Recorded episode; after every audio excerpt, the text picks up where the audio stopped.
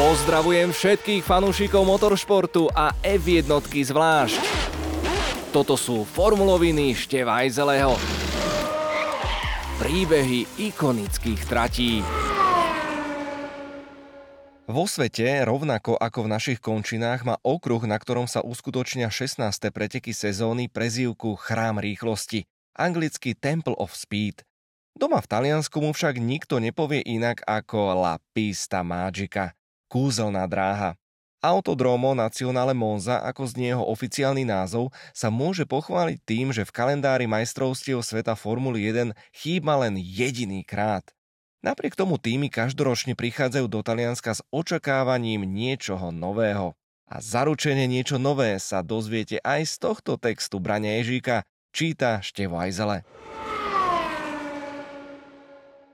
Monza je skutočnou katedrálou rýchlosti motoristického športu, ktorá je na celom svete neprekonateľná pre svoju kombináciu histórie a vášne znásobenej fanatizmom talianských fanúšikov, ktorí si sami hovoria tifózy. A zda nie je lepšieho miesta, kde by sa mohlo ešte viac premiešať staré s novým. Spolu s rozpadávajúcimi sa pozostatkami vysokorýchlostného klopeného oválu, ktorému vytvárajú kulisy stromy v parku, tieto preteky naozaj pôsobia špeciálne. Keď slnko v nedelu skoro ráno rozoženie z týchto stromov jesennú hmlu, je tu atmosféra ako nikde inde. Davy ľudí si nájdú svoje miesta na tribúnach, na stromoch, na reklamných plochách, jednoducho kdekoľvek, kde sa im naskytne výhľad na trať. Táto okruhová klasika veľkých cien vznikla v rovnakom období ako Spa Francorchamps. Dodnes je druhým najstarším permanentným uzatvoreným okruhom, ktorý je v prevádzke. V dobe svojho otvorenia bola po okruhoch Brooklands a Indianapolis len treťou účelovo vybudovanou pretekárskou traťou na svete a prvým stálym okruhom, ktorý bol postavený v kontinentálnej Európe. Nachádza sa 15 km severovýchodne od centra Milána, v treťom najväčšom meste Lombardska, ktoré dalo svetu dvoch jazdcov Formuly 1, ale aj zopara futbalistov reprezentujúcich azúrové farby národnej skvadry. Mesto Monza sa môže okrem mnohých iných vecí píšiť aj štvrtým najväčším parkom v Európe, ktorý je prezývaný aj kráľovský. Po tom, čo sa tu nepodarilo postaviť budovu Národnej opery, získal v roku 1922 Milánsky automobilový klub ACM povolenie na výstavbu okruhu v severozápadnej časti parku.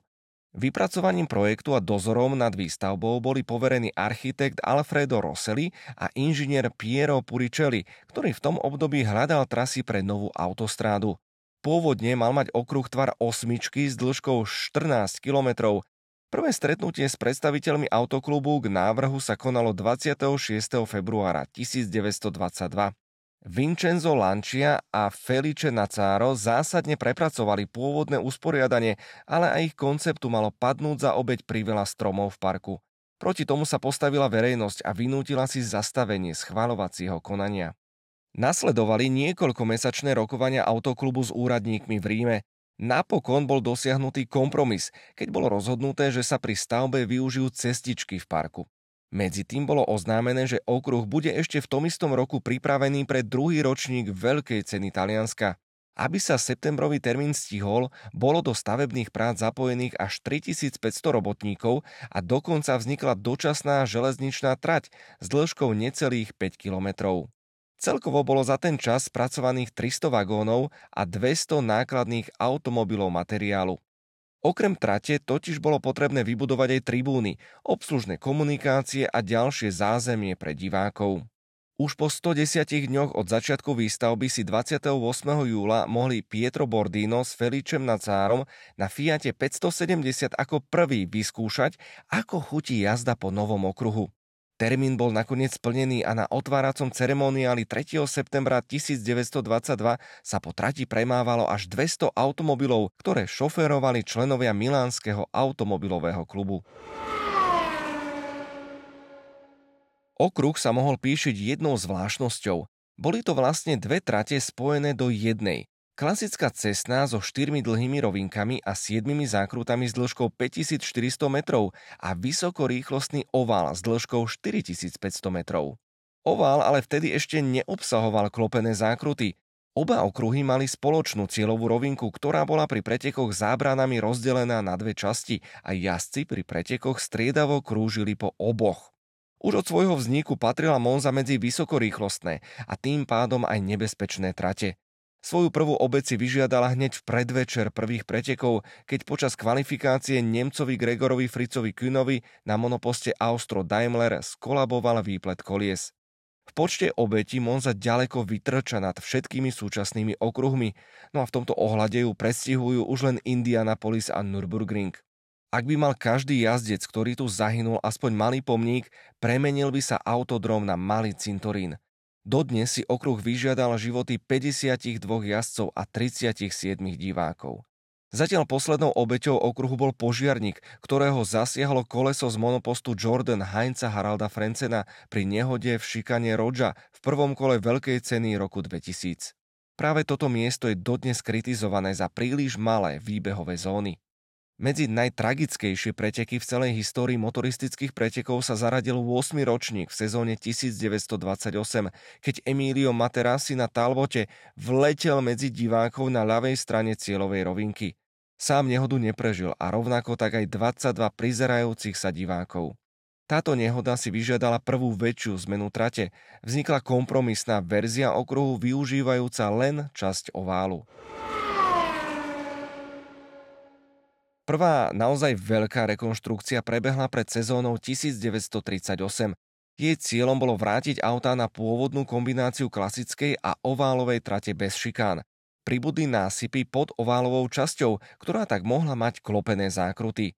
Zároveň bola táto časť aj rozšírená, keďže dovtedy vzhľadom na dosahované rýchlosti nebol na ovále žiadny priestor na jazdecké chyby. Výrazne sa v tom čase zlepšili aj zariadenia slúžiace pre návštevníkov pretekov. Pribudla nová tribúna pre 2000 divákov, reštaurácia na prízemí, ale aj nová väža riaditeľstva pretekov a časomeračov. S tým súvisela aj výstavba nových boxov pre 30 tímov. Všetky práce boli dokončené až o dva roky, keď už v Európe zúrila druhá svetová vojna. Aj tento konflikt sa podpísal na Monze, hoci trochu iným spôsobom, ako tomu bolo v belgickom SPA. Budovy boli využívané na rôzne účely, istý čas v nich bol verejný archív registra automobilov. No a čas strate po ohradení dokonca slúžila pre zvieratá zo zoo v Miláne. V apríli 1945 sa pod hlavnou tribúnou konala prehliadka spojeneckých obrnených vozidiel, ktoré zničili povrch trate. Po vojne sa veľké priestory boxov využívali na parkovanie vojenských vozidiel a najmä v južnej časti okruhu sa skladovala prebytočná munícia. Nikoho preto neprekvapovalo, že bola nutná ďalšia rekonštrukcia, ktorá napokon prebehla v 48. Ešte v tom istom roku sa tu uskutočnila aj prvá povojnová veľká cena. Monoposty Formuly 1 počiatku jazdili na variante okruhu bez využitia oválu. Ten v tom čase používala na testy svojich pneumatík spoločnosť Pirelli, sídliaca v nedalekom Miláne. Ďalšia úprava okruhu, ktorú si vyžiadala nutnosť prispôsobiť ovál stále vyšším rýchlostiam vtedajších automobilov, prišla pred sezónou 1955 a zahŕňala aj zmenu poslednej zákruty klasického okruhu. V novej podobe mala postupne sa zväčšujúci polomer, podľa čoho dostala názov parabolika. To však už od minulého roka neplatí. Pred kvalifikáciou bola slávnostne premenovaná na kurva Alboreto na počesť posledného talianského jazdca, ktorý v polovici 80. rokov získal víťazstvo vo farbách Ferrari. Oval vtedy získal svoju súčasnú podobu, keď bol nanovo postavený na betónových pilieroch s ešte väčším sklonom zákrut. Po týchto úpravách si pri pretekoch v tom istom roku mohla aj F1 prvýkrát vyskúšať starú klasiku, kombináciu klasického okruhu s oválom. Rovnaká konfigurácia bola použitá aj o sezónu neskôr, ale v ďalších ročníkoch týmy kvôli odstredivým silám preteky na ovále bojkotovali. Tí mali totiž nepriaznivý vplyv na jazdcov, ale aj na techniku. Navyše, oproti predpokladom projektantov sa betónové dosky oválu medzi piliermi vplyvom vlastnej váhy začali prehýbať. Výsledkom bola extrémne hrbolatá jazda. Koncom 50. rokov sa však motory presunuli do zadnej časti monopostov a organizátori dúfali, že tieto nové autá dokážu zvládnuť ovál lepšie ako staré s motorom vpredu. Okrem toho bola táto verzia trate považovaná za výhodnejšiu pre domáce Ferrari a ich vyššiu rýchlosť na rovinkách. A tak bol ovál využitý ešte v sezónach 1960 a 61. Predpoklady sa však nenaplnili a nové monoposty mali množstvo rovnakých problémov, aké sa objavili už pred 5 rokmi. Preteky na oválovej časti ukončila tragédia v roku 1961, keď Wolfgang von Trips po kontakte s Jimom Clarkom v parabolike vyletel so svojím Ferrari medzi divákov, pričom priamo na trati okrem seba zabil 15 z nich. Nehoda bola totiž čiastočne pripísaná poruche pružiny tlmičov, potrebnej na rýchlu jazdu po ovále. Napriek tomu sa najrýchlejšie monoposty na ovál vrátili ešte raz. Bolo to však len pri nakrúcaní slávneho filmu Grand Prix, keď práve na Monze vrcholil fiktívny šampionát tejto filmovej klasiky. Od roku 1970 sa už ovál nepoužíva a pomaly chátra. Na konci 90. rokov dokonca vznikli plány na jeho demoláciu, ale tá sa nakoniec po veľkých protestoch fanúšikov neuskutočnila. Priemerná rýchlosť na Monze sa ruku v ruke so stále výkonnejšími monopostami zvyšovala. V sezóne 69 prvé 4 autá v cieli skončili v rozmedzi 19 stotín sekundy a o dva roky neskôr sa 5 najlepších monopostov vtesnalo do 61 stotín sekundy. Bola to zároveň dovtedy najrýchlejšie odjazdená veľká cena. Všetkým bolo jasné, že s rýchlosťami monopostov bude treba niečo spraviť, preto sa tu v sezóne 1972 vrátili šikany, tentokrát už natrvalo. Najskôr boli dve. Jedna na cieľovej rovinke pred výjazdom na ovál a druhá vo vtedajšej zákrute Vialone pred začiatkom protiláhlej rovinky Retifilo Centro, ktorá dostala meno po Albertovi Ascarim. Prvý a zatiaľ jediný viacnásobný talianský šampión Formuly 1 práve v týchto miestach prišiel v roku 1955 pri súkromných testoch o život. Po dvoch sezónach pribudla aj tretia šikana, variante della Roggia, pred dvojzákrutou lesmo. Tvar šikán sa postupom času mierne menil. Monza sa po týchto úpravách stala okruhom, ktorý okrem toho, že preverí motory, začal klásť veľké požiadavky aj na brzdy. Po viac ako štyroch desiatkách rokov prevádzky od poslednej rekonštrukcie chátrala aj infraštruktúra. V 79. bol Milánsky automobilový klub dotlačený k modernizácii tribún a budovy boxov, pričom bola rozšírená aj samotná boxová ulička. V dôsledku toho sa veľká cena Talianska v sezóne 1980 uskutočnila v Imole. Dodnes je to jediný ročník, v ktorom monoposty F1 nejazdili na Monze. Na prelome milény Monze dokonca hrozilo vyradenie z kalendára majstrovstiev sveta. Stále prísnejšie bezpečnostné opatrenia si vyžadovali úpravy trate, ktorý malo padnúť za obeď približne 500 stromov v parku. Nakoniec bol po protestoch verejnosti zvolený kompromis. Kvôli výjazdovým zónam musela byť zbúraná tribúna v úseku Lesmo a nová už postavená nebola, pretože by si to vyžadovalo ďalší výrub stromov. Neboli to však jediné protesty, ktoré sa tu v poslednom štvrťstoročí odohrali. Ak sa niekto po zavedení hybridných motorov do F1 stiažoval na ich malý hluk, tak niektorí obyvateľia z okolitých miest Vedano a Lambro a Biasonno si asi ťukali na čelo. V roku 2006 sa tu totiž snažili o súdny zákaz vstupu automobilov do parku kvôli spôsobovanému hluku. Zasiahnuť musel až parlament regiónu Lombardska, jeho poslanci schválili zákon, v ktorom je určený počet dní v roku, počas ktorých sa tu môžu konať automobilové preteky. Napriek všetkým zmenám aj po 100 rokoch ostáva okruh rýchlym. 24 z 25 najrýchlejších kvalifikácií histórie mohli diváci vidieť práve tu. V 2003 Michael Schumacher vyhral na Monze s najvyššou priemernou rýchlosťou v histórii 247,585 km za hodinu. Zároveň to boli najkrátšie trvajúce preteky bez vynúteného prerušenia. Šumy sa vtedy objavil v cieli za 74 minút a necelých 20 sekúnd od zhasnutia štartových svetiel. Preteky v Taliansku by sme tak mohli označiť skôr za šprint, kde každé spomalenie znamená stratu. Rozdiel medzi maximálnou rýchlosťou na cieľovej rovinke a povolenou rýchlosťou v boxovej uličke tu predstavuje neuveriteľných 280 km za hodinu. Aj preto, ak netreba, monoposty tu do boxov počas pretekov kvôli predpisom zamíria len raz. Monza má najnižšiu úroveň prítlaku v sezóne. Kvôli minimalizáciu odporu týmy používajú špeciálne zadné krídlo a odstraňujú všetky zbytočné aerodynamické prvky na karosérii. Snahou je maximálne využiť rýchlosť na každom metri dlhých roviniek a vysokorýchlostných zákrut. Nie je to však len o rovinkách. Zásadná je rýchlosť vychádzania zo zákrut na rovinky. Rozhodujúcimi faktormi pri dosahovaní rýchlosti sú preto v Monze mechanický prítlak a trakcia. Cieľom všetkých tímov je nestratiť v šikanách rýchlosť z roviniek, čo sa snažia jazdci dosiahnuť jazdov cez obrubníky. Vďaka nastaveniu na takýto štýl monopost síce jazdí ľahko v priamom smere, ale je náročný na riadenie, najmä v zákrutách.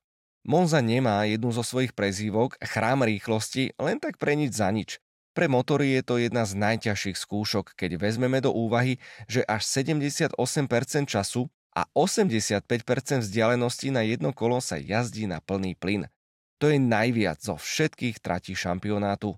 Pokiaľ si zoradíme všetky miesta veľkých cien podľa priemernej teploty vzduchu, pohybuje sa veľká cena počas neskorého talianského leta v hornej škále tejto stupnice. Zaujímavé je, že priemerná teplota trate je naopak na opačnom konci. Je to aj kvôli svetlejšej farbe asfaltu, ktorý je skôr sivý a preto teplo tak veľmi neabsorbuje. V Kráľovskom parku je navyše aj veľa tienistých miest, ktoré vytvárajú okolité stromy. V Monze sa doteraz uskutočnilo 71 veľkých cien Formuly 1 a mnoho z nich sa stalo pamätných. Za ten čas vyhralo preteky na talianskej trati 38 rôznych pilotov. Hneď v premiérovej sezóne triumfovala Nino Farina a stal sa prvým a dodnes jediným Talianom, ktorý na domácej pôde získal jazdecký titul. Ferrari je s 20 trofiami týmom s najväčším počtom víťazstiev v Monze. Prvé víťazstvo pre domácu značku sa datuje do sezóny 1951, keď vyhral Alberto Ascari. Zatiaľ posledný krát sa tifózy radovali v sezóne 2019 po dramatickom súboji s Lewisom Hamiltonom a triumfe Charlesa Leclerca. Zaujímavé je, že najviac víťazných pohárov si z Monzy odniesli britskí jazdci, ktorí stáli 21 krát na najvyššom stupni. V sezóne 1960 boli diváci v Monze svetkami medzníka v pretekoch F1, keď Phil Hill na Ferrari 246 zaznamenal vôbec posledné víťazstvo monopostu s motorom vpredu. Osem jazdcov si v Monze pripísalo svoje prvé víťazstvá vo Formuli 1. Medzi najpamätnejšie patrí Veľká cena Talianska v 65., ktorá bola klasickým súbojom najlepších jazdcov dňa. Jim Clark, Graham Hill, Jackie Stewart a John Surtees si počas 76 kôl až 42 krát vymenili vedenie. Na záver sa radoval Jackie Stewart, ktorý v poslednom kole predbehol Grahama Hilla. Tí mladší si zase istotne spomenú na Sebastiana Fetela. V upršaných pretekoch sezóny 2008 získal premiérové víťazstvo nielen pre seba, ale aj pre juniorský tým Red Bullu, ktorý vtedy jazdil pod názvom Toro Rosso a dávno dávno pod značkou Minardi. Bolo to zároveň jediné prvenstvo motora Ferrari v inom ako červenom monoposte. Posledným jazdcom, ktorý si v Monze prvýkrát vychutnal svoj triumf, bol v roku 2020 Pierre Gasly opäť s monopostom juniorského týmu Red Bull, ten sa však medzičasom stihol premenovať na Alfa Tauri. Talianská veľká cena v Monze okrem toho, že je domácou pre Ferrari, zostáva pre mnohých jedným z vrcholov sezóny. Rovnako ako Monako, ale na opačnom konci škály. V kalendári predstavuje posledný okruh venovaný čistej rýchlosti. Nikde inde nezažijete podobné emócie a atmosféru. Bohatá história a dedičstvo s krásnou zeleňou v pozadí si získa každého, kto sa sem príde pozrieť. Celý víkend prebieha intenzívnym spôsobom. Je to jedinečná udalosť, kde Ferrari vždy chce zapôsobiť na fanúšikov. Dobrý výkon v domácich pretekoch zároveň vzbudzuje hrdosť v zamestnancoch továrne, ktorí sú tu prítomní každý rok. Jazdci Formuly 1 vedia, že za každým, keď usadajú do monopostu a zapnú si pásy, riskujú svoje životy. Napriek tomu nadšenie z tunajších pretekov a desivá povesť Monzy spôsobujú, že každý motoristický pretekár chce aspoň raz v živote súťažiť v Kráľovskom parku.